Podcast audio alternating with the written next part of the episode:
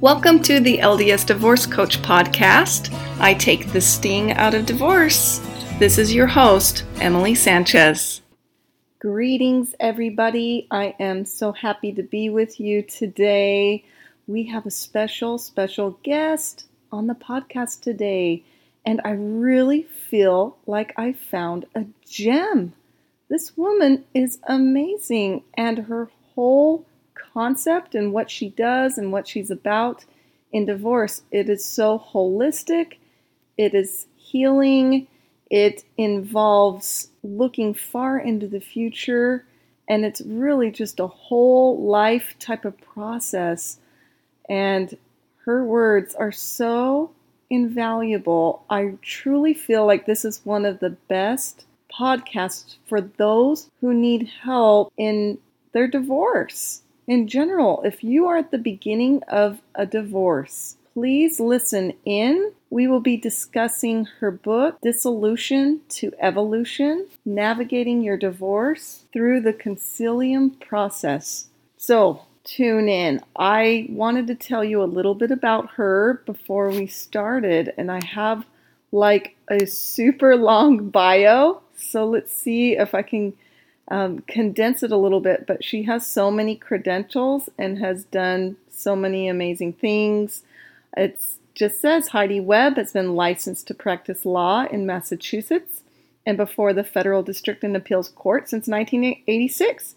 She actually joined her family's law firm, Webb, Webb and Martin, established by her grandfather in 1912, and then developed her practice primarily in the area of family law. Um, she's a trained mediator and a collaborative attorney. In 1998, pregnant with her third child, she decided to develop a solo practice so as to accommodate her lifestyle as both a mother and a lawyer. Prior to becoming a lawyer, Heidi received her master's degree in education from Harvard University, where she concentrated in counseling and consulting psychology. Soon after graduating, she was granted a fellowship with the Institute for Educational Leadership in Washington, D.C. Heidi has worked for the Department of Social Services, now it's called DCF, investigating cases of child abuse and neglect, the Mental Health Legal Advisors Committee, advising psychiatric patients of their legal rights, and the Office of the Middlesex District Attorney both as a student prosecutor and as a researcher in the development of sentencing guidelines for perpetrators of child sexual abuse.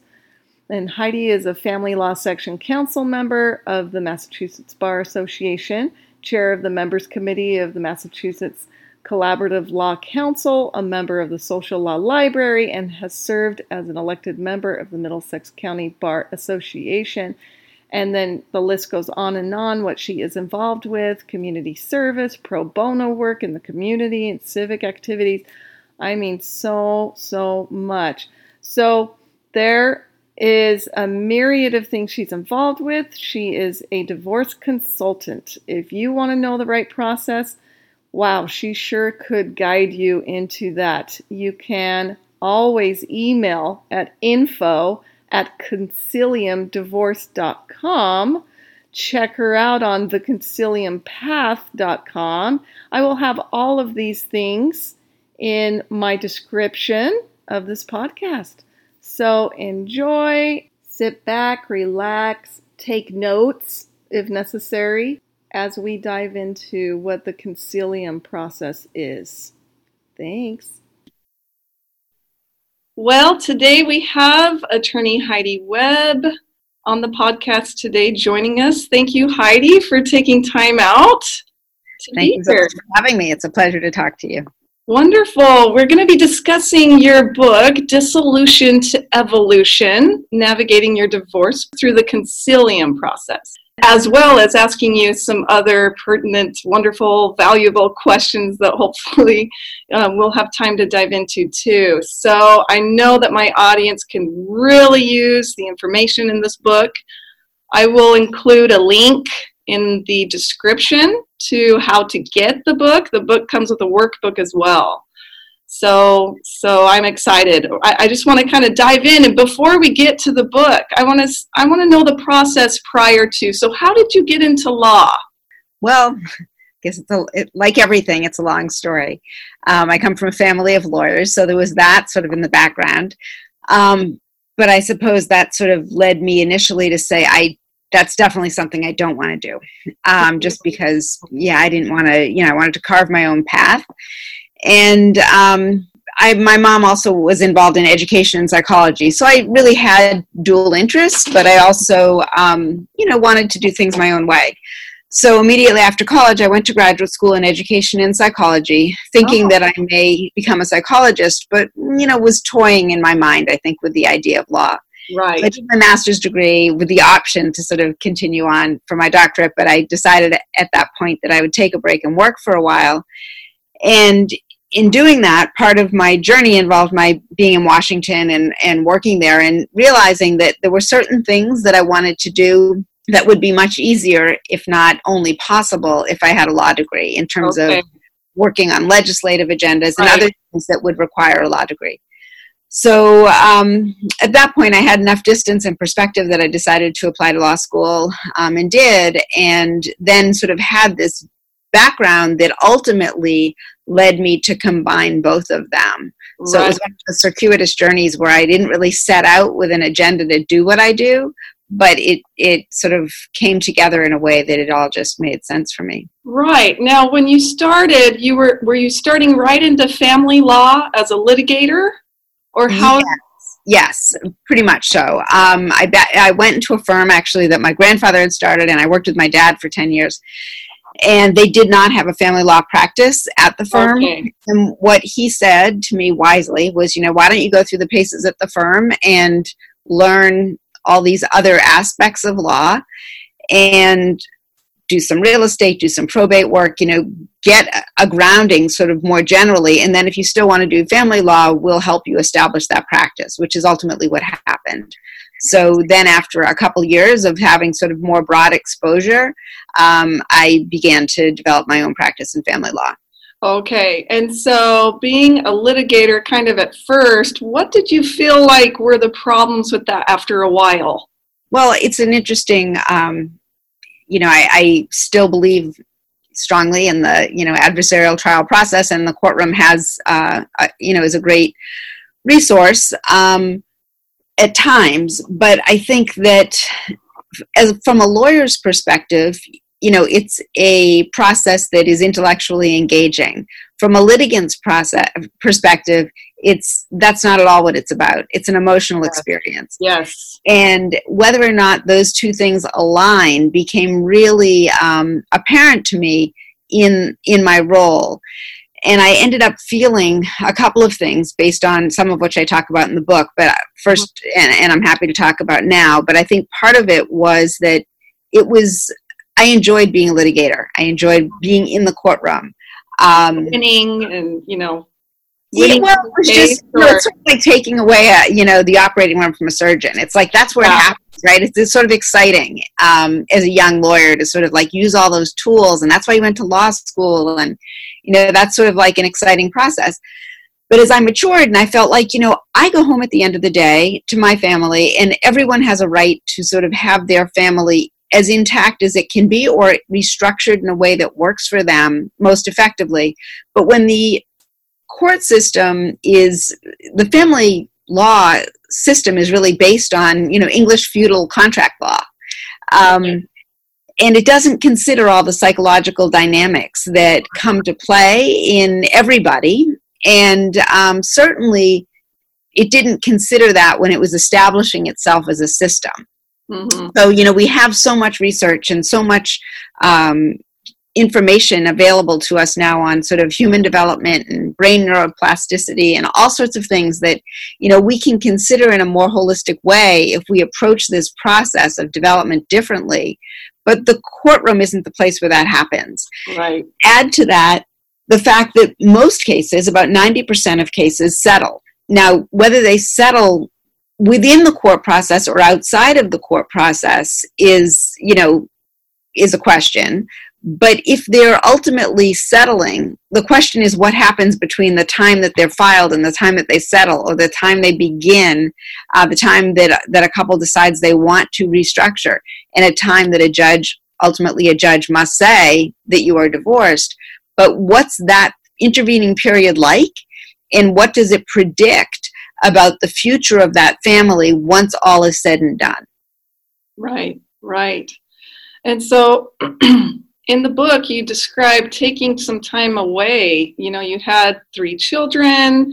And uh, what happened? You you tell of an experience where you ran into an you know a client, a former client. Sure. Can you tell us about that experience and how that kind of shifted your mind into what you do now? Sure.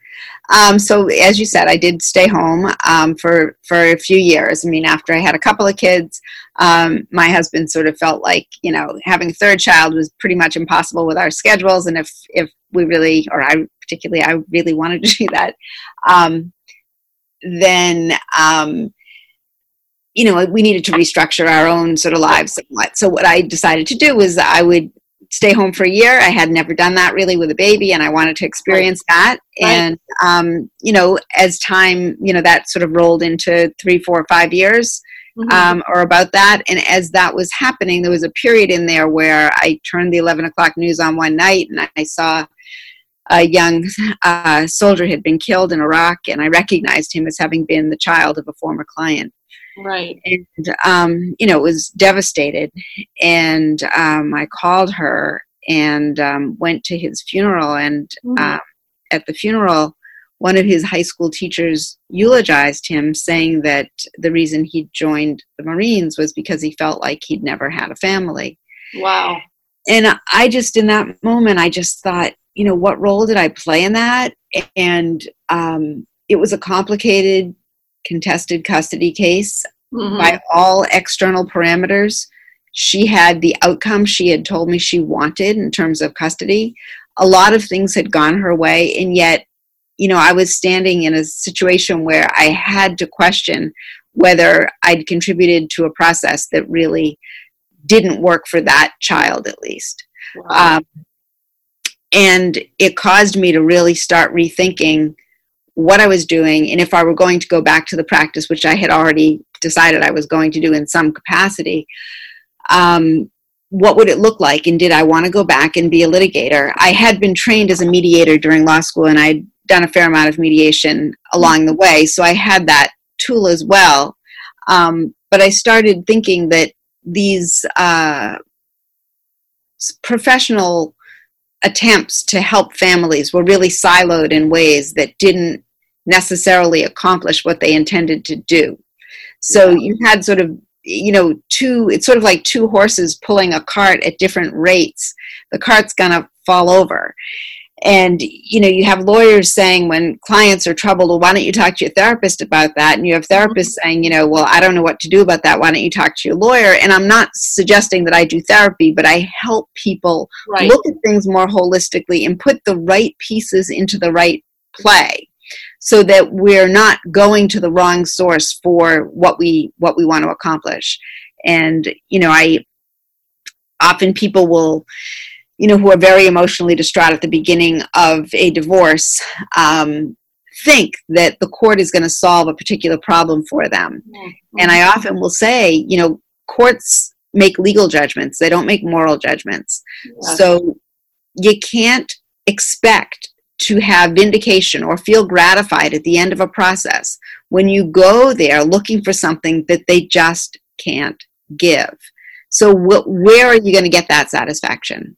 How is that going to be achieved? Right. So your intentions were somehow to have come up with a process of putting your background, you know, in the mental uh, field, the psychology field, and having them come out of it with a deeper, I don't know, uh, better mental feeling, uh, uh better emotions, better, you know, goal setting, and that's what I love about in the book. So let's let's jump into the book and your process that that you came up with. Now there's seven steps. Do you mind? You know, I want everyone to read the book, but just quickly pinpointing those seven steps and kind of give, giving us, you know, I know there's the whole preparation of it into um, choosing which method would be great for you, things like that. So she's she's going to go grab. hold, hold, on one second because I don't want to misspeak, and I be, they've become okay. So, you want to make sure. I, I you know, can I, list them off, but just I on. actually have it right here. Okay, if you want to go through them, I can talk to you about each of them. But yeah, I I'd love to. What I also wanted to mention was that before we talk about the steps themselves, that huh. from my perspective, one of the I think most um, I guess the way I deconstructed it, I asked this very audacious question, which was if I were to create a system of divorce, what would it look like? You know, mm-hmm. forgetting what exists. So mm-hmm. that seems like a crazy question, right? Because we have a system, and who am I to suggest that we should do something different? But what if I just sort of had it as a thought experiment? You know, what would it look like? And so one of the things that I initially thought was, well, why do we start at the beginning? Why don't we start at the end? And that sort of may seem like a crazy thought, but lawyers start by filing a complaint, getting an answer, heading down the road of discovery, depositions, you know, all the things that are sort of leading somewhere. But has anyone really thought about where? Right. So, what if instead, which what I really do is I start with clients saying, I understand that that you're headed toward divorce and I certainly want to talk to you about that. But just tell me in your own words, what do you envision about your life 10 years from now? Yes. How about seven, three? We're going to pre fade backwards because when you have kids who are six and 10 years old, that's very different from kids who are 16 and 20 years old. Yes. And, you know, if you're really, not that you won't eventually get down to, we will drill down to the present moment, of course, because we have to attend to that. But we also have to um, envision the longer road and back into it in a way that so lots of legal decisions become different on account of that everything from real estate decisions to division of assets because when we're really thinking something through in a longer term way and we're thinking okay you're going to have child support but only for 12 and a half years. So it's going to end. How's that going to impact your spending right. between now and the end of that? What are you going to have to save? What if we look at present value dollars and future interest? Like how are these things going to play out over time? So some of those decisions come into play as well. Absolutely. It is really in line with what i do. I you know i'm more of on the emotional side yep. of things but we have to envision you know those past the divorce post the divorce. Let's envision it. Let's you know go there so that you can make proper decisions when you're coming up with parenting plan or, or whatever. Of course things are going to be missed. Things are going to be left out. And that's another thing. We can't have the perfect divorce decree. It's yep. just not going to happen. And you know like you said the courts there's just things that will not be rectified and things that they cannot give you and so just to have those goals and to know and envision that is important. And what I really liked that you did and said and suggested in your book is when people come to you, you actually ask them, what is your ex spouse's goal? Yeah. So you get them into the mind of, you know, who they're potentially divorcing and I think that that levels the playing field and gets them thinking about the other. I think it's a really good way. You know, how did you come up with that or yeah system there? I think it's part it's just sort of part of when I was restructuring how I wanted to think about it. I tried to think from many angles. And I think when I say say that to people, what one of the questions I often ask is if your husband were here, what would he be telling me? And then what I will hear. It's a very different question from what does your husband think? Then I'll get it from yes. the wife's perspective. But oh well, he'd say I'm really controlling. He'd say, you know, he'd say all these things that aren't, of course, true. But right. that's what he'd say. Okay, what you know, truth is a very um, sort of ephemeral thing, right? So anyone's truth is their perspective. So he thinks you're controlling. Okay, when I'm trying, we will go through the steps that we do, but one of the things that I help people do is hire legal counsel, and I stay on as a consultant. And sometimes people imagine, and people often hire lawyers very much like themselves. Mm. Um, and one of the things that I try to help people understand sometimes is if the the the difficulties that you're having now have to do with your sort of your innate perspectives on things and your personality differences and all these factors are coming in and you know if you've said that you know your husband thinks you're controlling does it really make sense to hire to have two of you in the room? You know or do we really want to appeal to some other possibilities here? And what is it that sort of he most wants? And how do we achieve that? And mm-hmm. just with that flip people can often make sort of different decisions in terms of realizing that by appealing to a different aspect of what their spouse wants they'll be able to get more of what they want as well. Yes bargaining tool actually. Sure. Just puts them into the mind. Um, yeah, because many, many, you know, women, and, and I mostly coach women, but I, there is a couple of men. But you know, just in that example, you'll they'll think, well, you know, he can't handle an overnight, or what does he want? What are his goals? Yes, he does. So I, I think that's really, really important. Yeah, there are many tools. Uh, well, we can.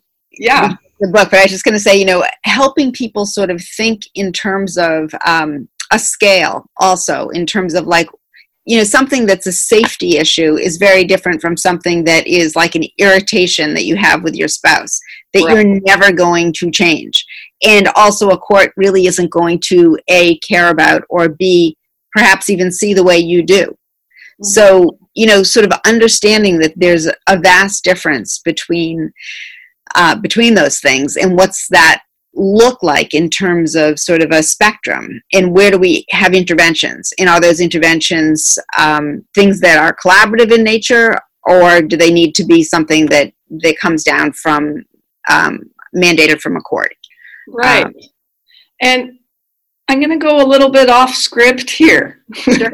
i have a I have a client who feels it is a safety issue, but cannot prove the courts don't care that mm-hmm. her husband is a porn addict and watched teenage porn while her two year old daughter was right on the couch. The courts do not, you know, her lawyer was saying the courts don't care about that. And so she wants to list all of these things in the parenting plan to try to control. What would your advice be to her? Well, I mean, I think that when it, when something is um, detrimental to a child's development. And if yeah. she thinks that this is a behavior that it, a she's worried that he's going to uh, that he's a pedophile or that he's going right. to abuse their daughter. I mean, that's like a very different level. She doesn't want to wait till that happens if she sort of sees this right. as a behavior that's leading in that direction.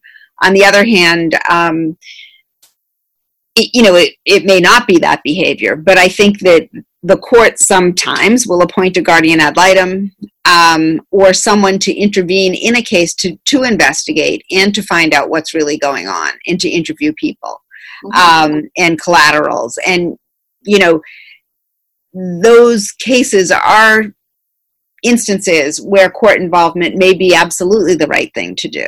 Right. Um, the question is, is it, um, does it rise to that level? Again, is it, um, impacting his ability to parent right or um you know is she watching a cartoon and he's watching porn and i'm not saying you know there's this is a good choice but by the same token you know does he ha- compartmentalize these things in his own brain in a mm-hmm. way that you know it, isn't impacting her at too uh, you know does she run away from the screen and say what are you watching daddy and yeah she really doesn't want her exposed to porn um, and those are images that a young child could get in her mind and, and could impact her in the long run. So maybe that's a very reasonable reason to be requiring or asking for someone to intervene.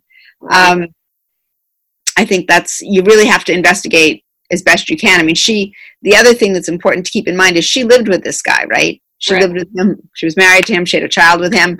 Mm-hmm. She knows more than anybody what this behavior is like. She may not know everything, but she knows how it impacted her, and she knows if you sort of dig down into what this experience was like for her, her own background, her own trauma history. I mean, there are many reasons why this may be striking, you know, it may be everything from something she did accept to one at one point to something she doesn't accept at all now or it may be something she only found out about, about over time and always was upset by right um so there's a lot a lot right. there to sort of you know it, and it's one example of choosing the right counsel for you that you know she just feels like the lawyer says ah the court won't do anything about that but uh, it sounds like that there are plenty of things that could be done. So yeah maybe it can go back to just choosing you know if you have that big concern right and there are many kinds of divorce lawyers and that's part you know there are right. lawyers who are great on business valuation and lawyers who are great on domestic violence or sexual abuse or you know there there's like i think it's like any profession you know not everyone is good at everything and you have to be really particular and careful and interview people and that's part of also you know what we do is help people sort of distill these things and ask the right questions and right. you know hire counsel who really is going to meet their needs now on that same vein many of my listeners are i'm really young and they're just on the brink of divorce and they don't even know the options they don't even know that there's other options than litigating yeah. you know i see it all the time in arizona um, yeah. So if you wouldn't mind briefly explaining you know the differences between um, you know the sure. litigation the arbitration you know yep. mediation collaborative law yeah so it's it's amazing to me young not young you know there are most lawyers you know part of I, let me back up and say you know most professions of any sort. When you go in to meet with them i mean they're looking to be hired. So you know you walk into a store they're looking to sell you what's on their shelves right? Yes, yes. so um, you know they're not really promoting what's in the store down the street. They're promoting what's in their store. So most lawyers who are trained traditionally that's you know those are their wares and that's what they're looking to um, to to be hired for. Um, mediation is an option and it's you know it's very complicated because mediation isn't um, mediators aren't necessarily lawyers mm-hmm. and they're not necessarily psychologically attuned or trained. Mm-hmm. Um, it's not a professional degree the way a lawyer is, or a psychologist is, or, yeah. a, or a doctor is, or an accountant is. So when you hire a mediator, you have to be really careful about who you're hiring. For instance, a mediator who's not a lawyer cannot give legal advice.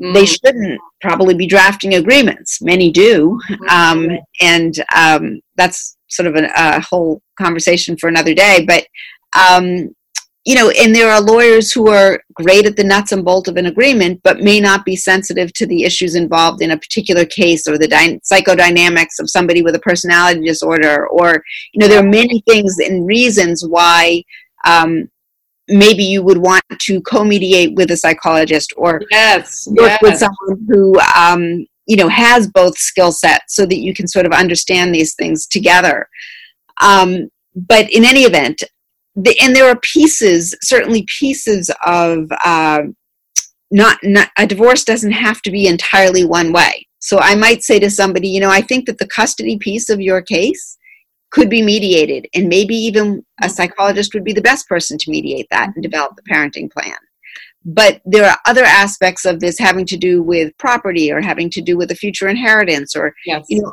other issues that are strictly legal issues and i really don't want a psychologist trying to muck around in that um, yes. so looking at it sort of more holistically allows you to have latitude within that that mm-hmm. being said mediation is a voluntary process it is something that you can enter and leave you know of your own volition, both parties.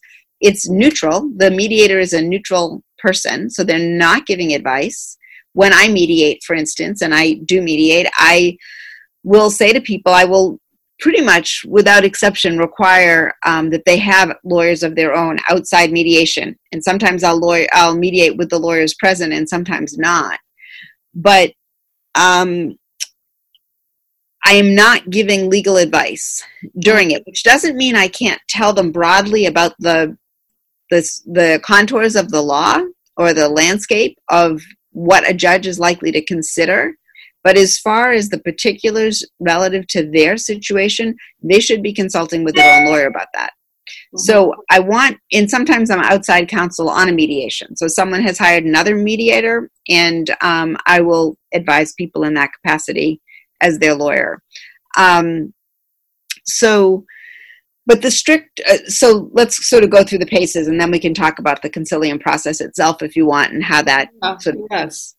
works. So, um, conciliation, um, conciliators are people who have a, a broad depth of eh, broad and deep experience in the family law practice. Some conciliators are retired judges, some are very experienced practitioners, mm-hmm. um, but they're people who can weigh in on a case. So there are times when, say, other lawyers might call me and say, you know, we have this case. The the parties are like certain distance apart. We think they could sell, but they don't really understand if it goes to court what it's likely to look like. So before we sort of like go down that road, we were wondering if you'd weigh in on a conciliation. So I'll hear what both parties have to say. I'll hear what the lawyers have to say, and then I will tell the parties what I think a court is likely to do as a in a role as a conciliator. Okay. And so, or somebody else could do that, but that's you know what the role of a conciliation is. Mm-hmm. Arbitration, we're sort of going up a staircase here. So okay. mediation sort of like the furthest away from a courtroom, okay. and litigation is you're in court. So conciliation, you know, you're sort of seeking the advice of someone who has experience in the courtroom and can give you that perspective, but it's a non-adversarial process. Okay. Arbitration is like a private courtroom. So you're basically saying we think we have particular issues that are um, we want to basically be able one is that you can i don't want to say handpick a judge but sort of. I mean you can interview multiple people and say you know these are the issues involved. What's your level of experience with them? We want to make sure that the judge that we're hiring on this case you know really understands that this is a you know uh, closely held business in the manufacturing industry and we want to make sure that you really understand the dynamics of you know money coming in money going out whatever how it impacts future um, cash flow for this family versus you know current assets available and, and things like that. So if you have a case that's either a high profile case we sometimes will send to arbitration so it's not public. Okay. Um, or there are some unique complexities in a case that um, you just think that you might be better off um, interviewing and hiring somebody who really understands the complexity of those issues. Arbitration would be a good choice in those instances, but they will come down with a decision and it can be binding. So the parties agree up front that whatever decision this person makes, we're going to we're going to abide by it and we're going to send it to the court and have it become an order of the court. Okay, so it will be as valid as a court order. Um, litigation is the typical process that we're talking about. It's public forum. It um, you know you uh, have all the advantages and disadvantages of that. You go in an open courtroom. Mm-hmm. anyone can walk into that courtroom. Um, there are multiple judges who may uh, hear your case. It's sort of i don't want to say luck of the draw but sort of that. I mean you may get a judge who's you know very sensitive to the issues in your case you may get a judge who just went on the bench you know last month mm-hmm. um, and you know it, you just it, you're not as sure um, there's a very particular process and you know there's trial level there's appellate level if you want to appeal something you think a lower court judge didn't do i mean you there's there are protections in that process mm-hmm. um, in terms of discovery in terms of the, judge on a case being able to order that certain things happen. So if someone's reluctant to um, give over their tax returns or um, other parts of a case, a judge can make an order and they can penalize somebody uh, monetarily or even um, sanction them with. Uh, they they could theoretically give somebody time um, in jail if they didn't comply with the the um, order of the court if it was a violation in that respect. Mm-hmm. Um, also, if there's restraining orders involved or criminal issues of abuse, um, there's certainly reasons why you want to be in a courtroom and have protections. Right. And you may, from the very beginning of a case, I should have said that perhaps at the outset, but if there's domestic violence involved and you're talking about a restraining order at the very beginning of a case, you certainly don't want to uh, be negotiating on those issues. Um, and if drugs and alcohol or mental health are issues, you know, the landscape changes dramatically and quickly. Mm-hmm. Now let's let's go over to your concilium process that you do with your mm-hmm. firm, and you know you have step seven steps here. The first is, of course, you're going to interview and intake. You know what to expect. You talked a little bit about that, getting a vision for the future, your goals. You know, kind of taking it back a step. Is there anything else in that that you want to expound on? Well, that is sort of a you know that process um, is also broader than a typical legal intake in that oh, it sure. accounts for family history and it accounts for um, you know people often think there are only two people in a marriage mm-hmm. and um, often that's not true especially if someone's involved in a family business or they have sort of intermeddling family members or there's an affair. Um, you know there are many times there's there are more than two people in a marriage. And really understanding the dynamics of what's going on is important in my work to help people really structure things moving forward.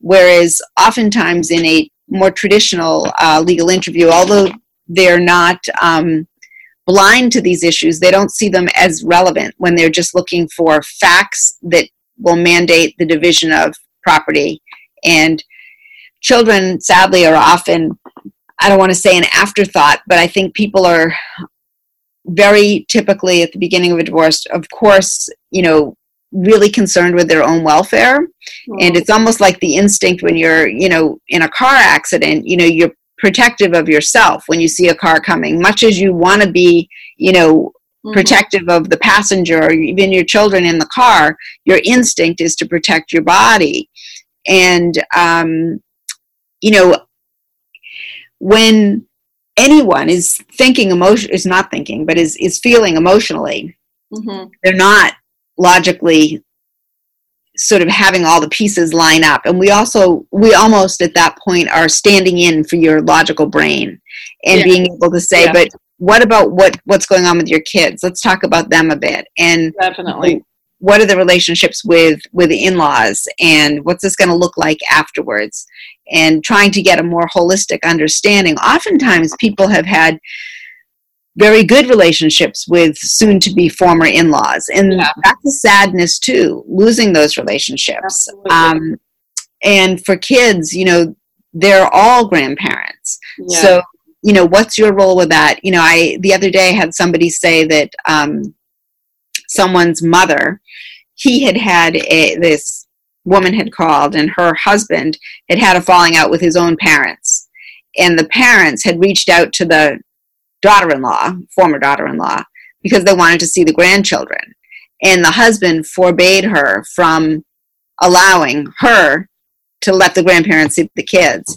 Now i mean that's a really unfortunate circumstance for the children but had they been able to think at the beginning, even as part of this process, you know, we value those relationships. Not saying that you could totally avoid the breakdown between the husband and his parents in terms of what happened afterwards, but if there was agreement up front, at least that we we agree that we want our children to have relationships with all their grandparents, yeah. that could sort of like pre-think some of these things and say, no matter what happens between me and them, or disagreements, or the yes, kids. Yes, we see it so so often, and just hurrying you along a little bit. I mean, sure. I could I could talk for hours, but then you do the assessment and env- envisioning a future. That's number yep. two.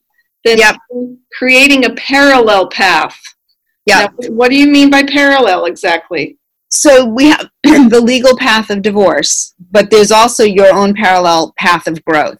Okay. So if people sort of become consumed with like they become their divorce, mm. then that's a pretty damning outcome, really. Because first of all, that's what they're absorbed in, and that's not probably the healthiest only thing to be thinking about. And also, at the end, when they when it ends, and it will end, then you're left saying, now what do I do?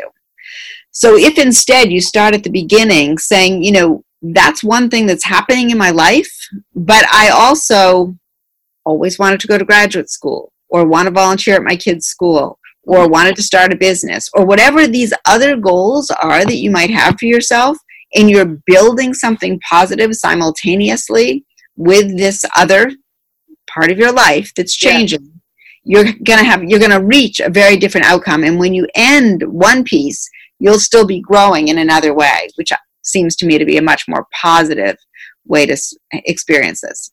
Absolutely. Okay so number four is choosing the right divorce process. You know you hit on the different ways the process is so explain a little bit about what you do there. Yep.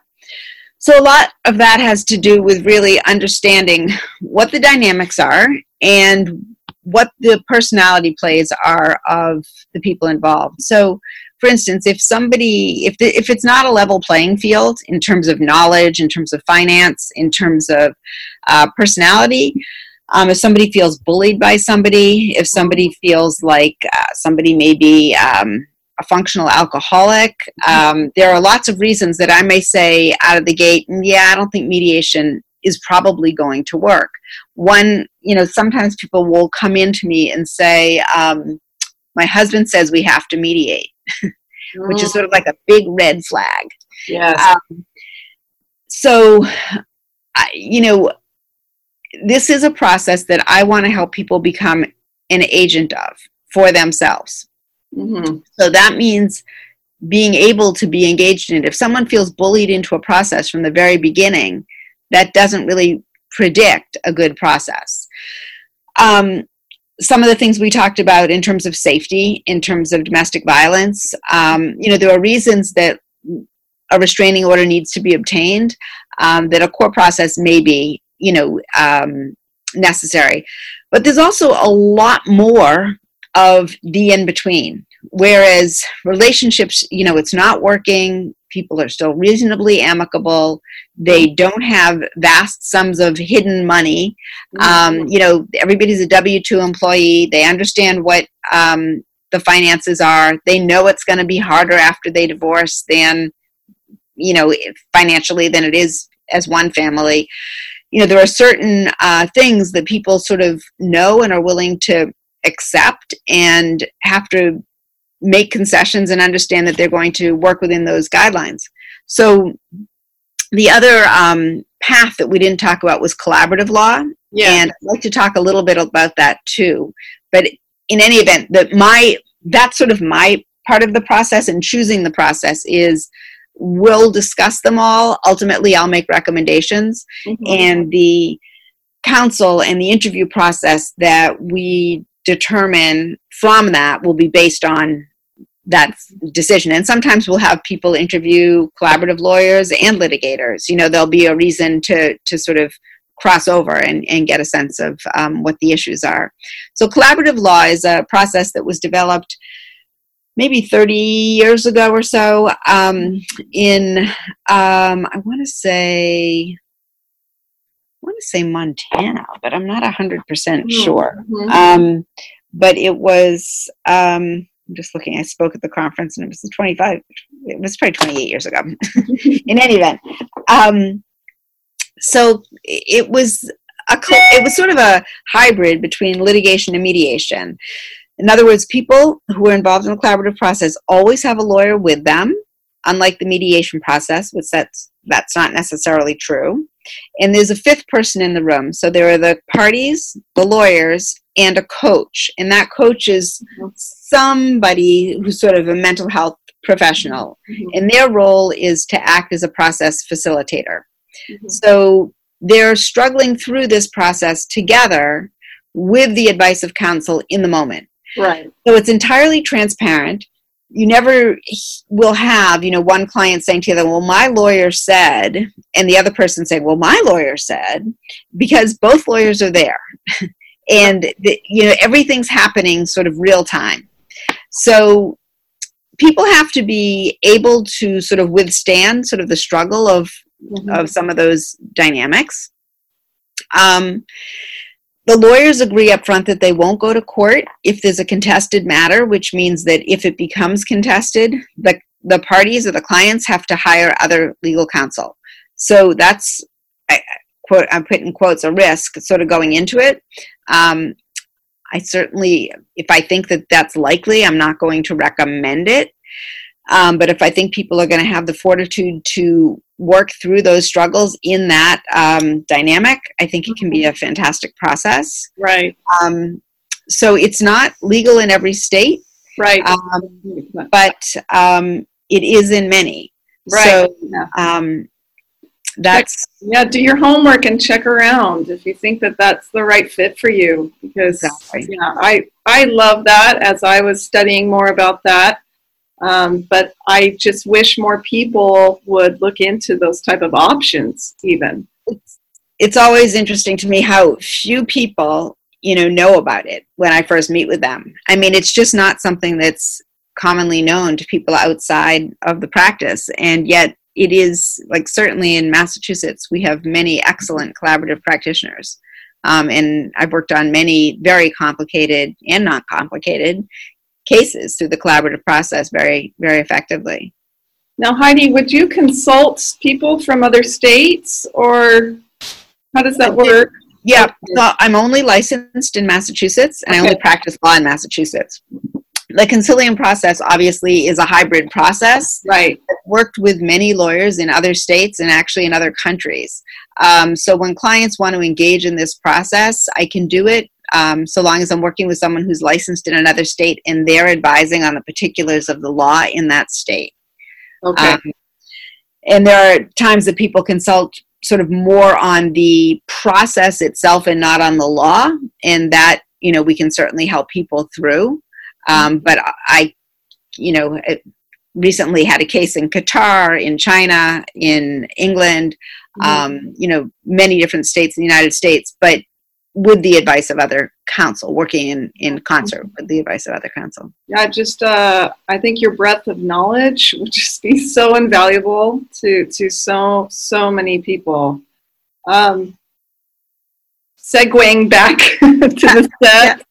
Yeah. Yep. Is, uh, so finding the appropriate counsel, you know, and professional supports. Um, what do you find, you know, is kind of your recurring advice yeah. When they're looking for lawyers and they're. Yep. So, you know, I probably work with close to 100 lawyers in Massachusetts. So I've, you know, have siloed sort of how I work with various people um, based on cases and experience and expertise of, of um, the people that I work with.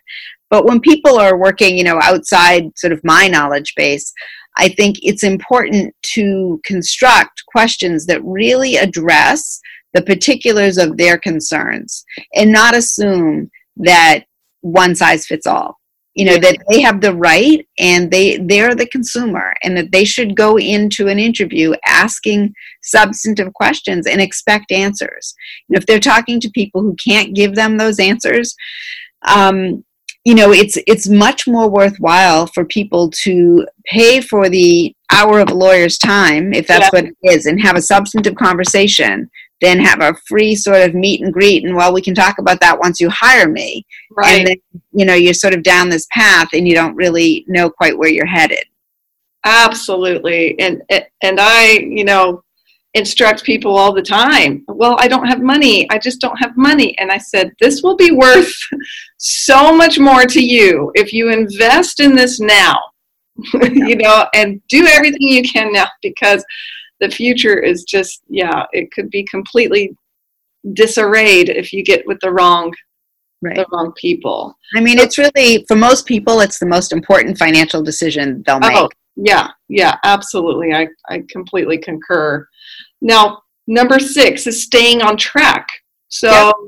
just through that divorce process, what's yeah, and I think that you know when you are part of a process, it's very difficult to um, sort of keep track of where you are. It's sort of like um, what's a good example? Um, you know, if you're swimming in water, you're sort of not aware of the air. I don't know. And um, because I sort of stand 10,000 feet above the process, I'm able to give a little bit more perspective to the lawyers and the clients sometimes when they're entrenched in a position or sometimes lawyers will call and say, you know, I've been really been trying to uh, help this client understand XYZ and I don't really feel like they're hearing me on it. Can you talk to them?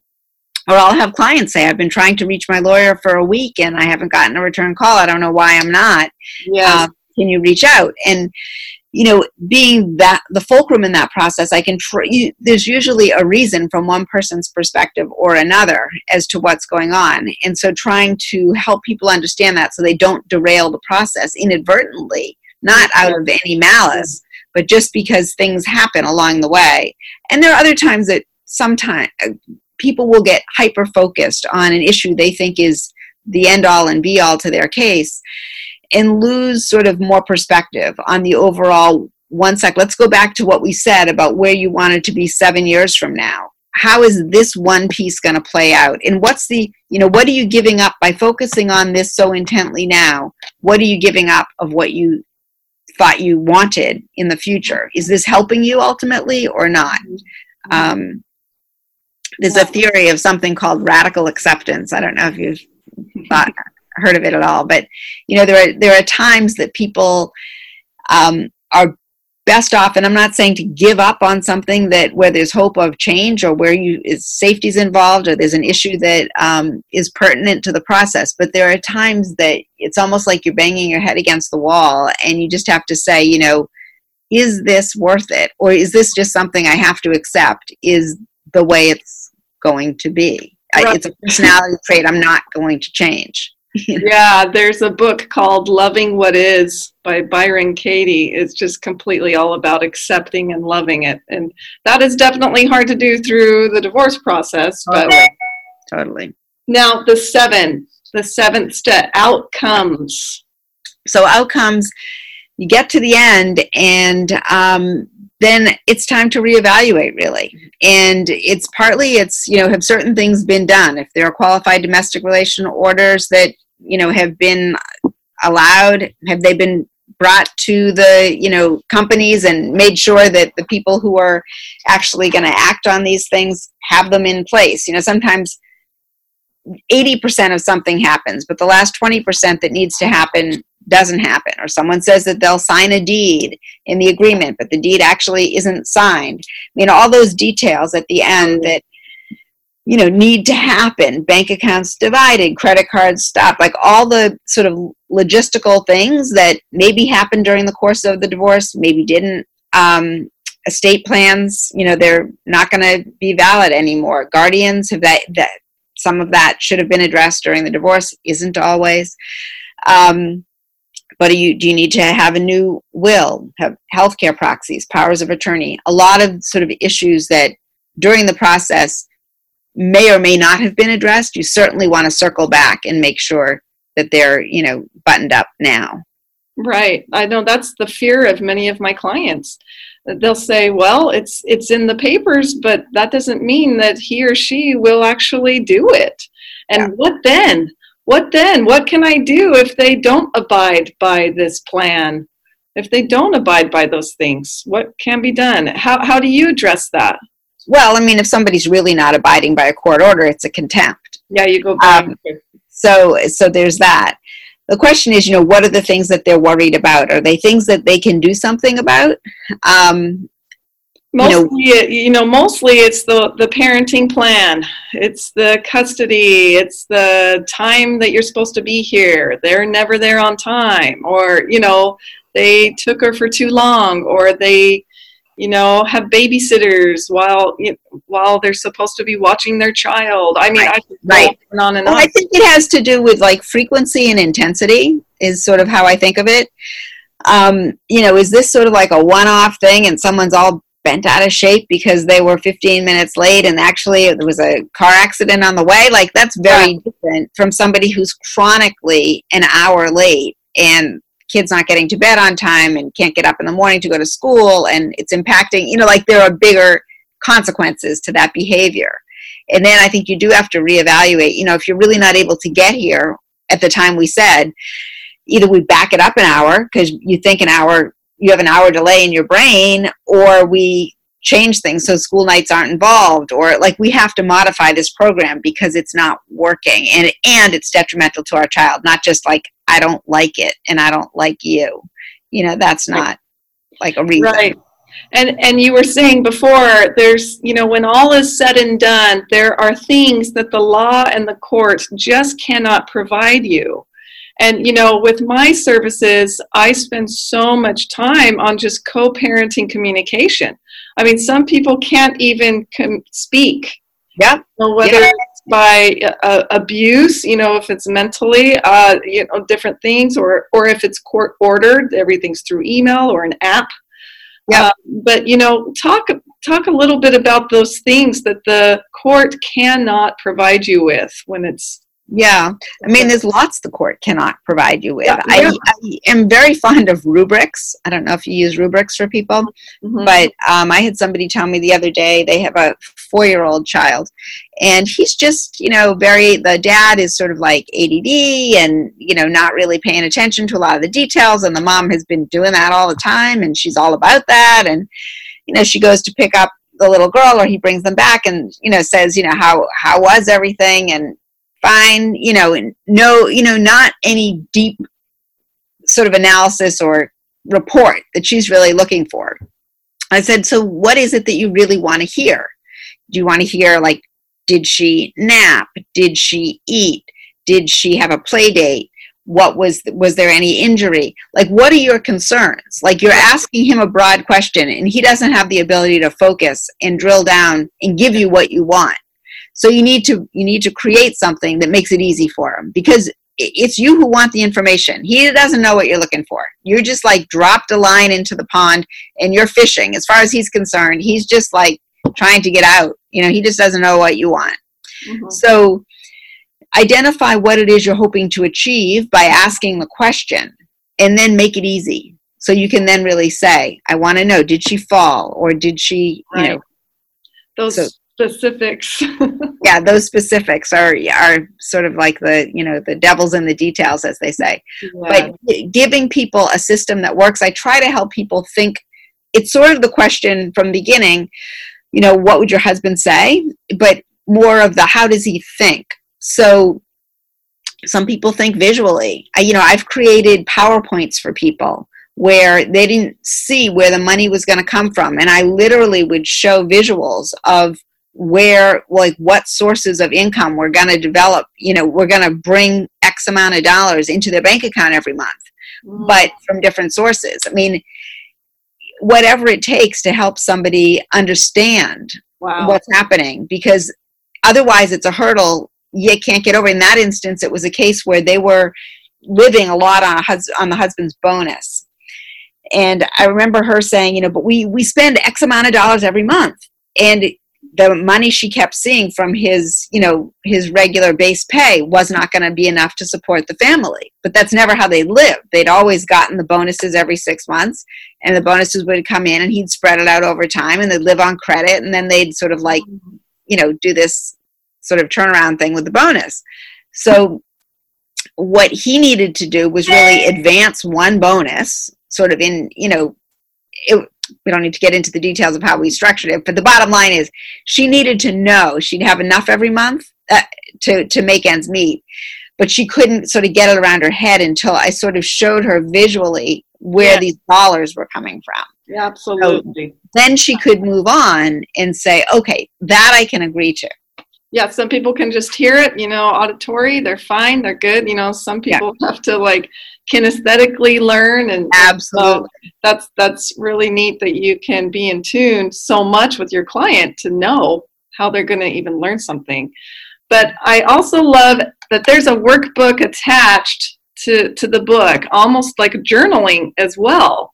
Sure. Um, and so that's another way of learning is to write it down and to go through, set goals. But there's a, a piece of information that I found very valuable as well that you had kind of a sample script of how to tell the children. Yeah. Now, you know, I have a whole podcast on that, and, it, and that is a huge, deep concern of most parents. So tell me how the, the biggest points on that. uh, from from your sample script? Well, you know, developmentally, obviously, there can be a six-year-old you're telling something very different to right, a right. year-old. So, you know, part of it is who are your children? Are you talking to them together, alone? Um, I think the biggest takeaways are that you and your spouse should be talking to the children together, and it shouldn't yeah. be weighted in one person's directed direction. Yeah. So sometimes people like, well, my husband, you know, wants to do all the talking. It's like, no, no, that's not okay. This needs to be. You need to be unified at least in the presentation. Mm-hmm. It's not anyone's fault the children you both love. I actually wrote, it's unpublished, but I've written a children's story on um, types of love, and in it, talk about you know the enduring love a parent has for a child and how that's different from sort of the romantic love that people have for each other and how that can you know be prickly like a rose. You know it's a floral analogy throughout the book but you know a parent's love for a child is rooted like an oak tree.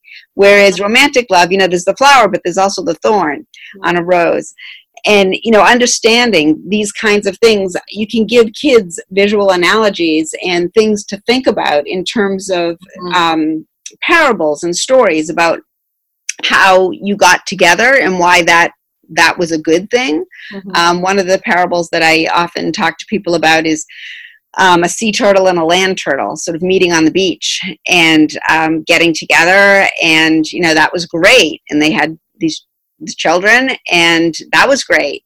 And the mm-hmm. children could be in the land and on the sea. But after a while, you know, the land turtle really wanted to be on the land, and the sea turtle really wanted to be in the sea. But the children were more malleable. They could go back and forth because they were sort of born of both parents.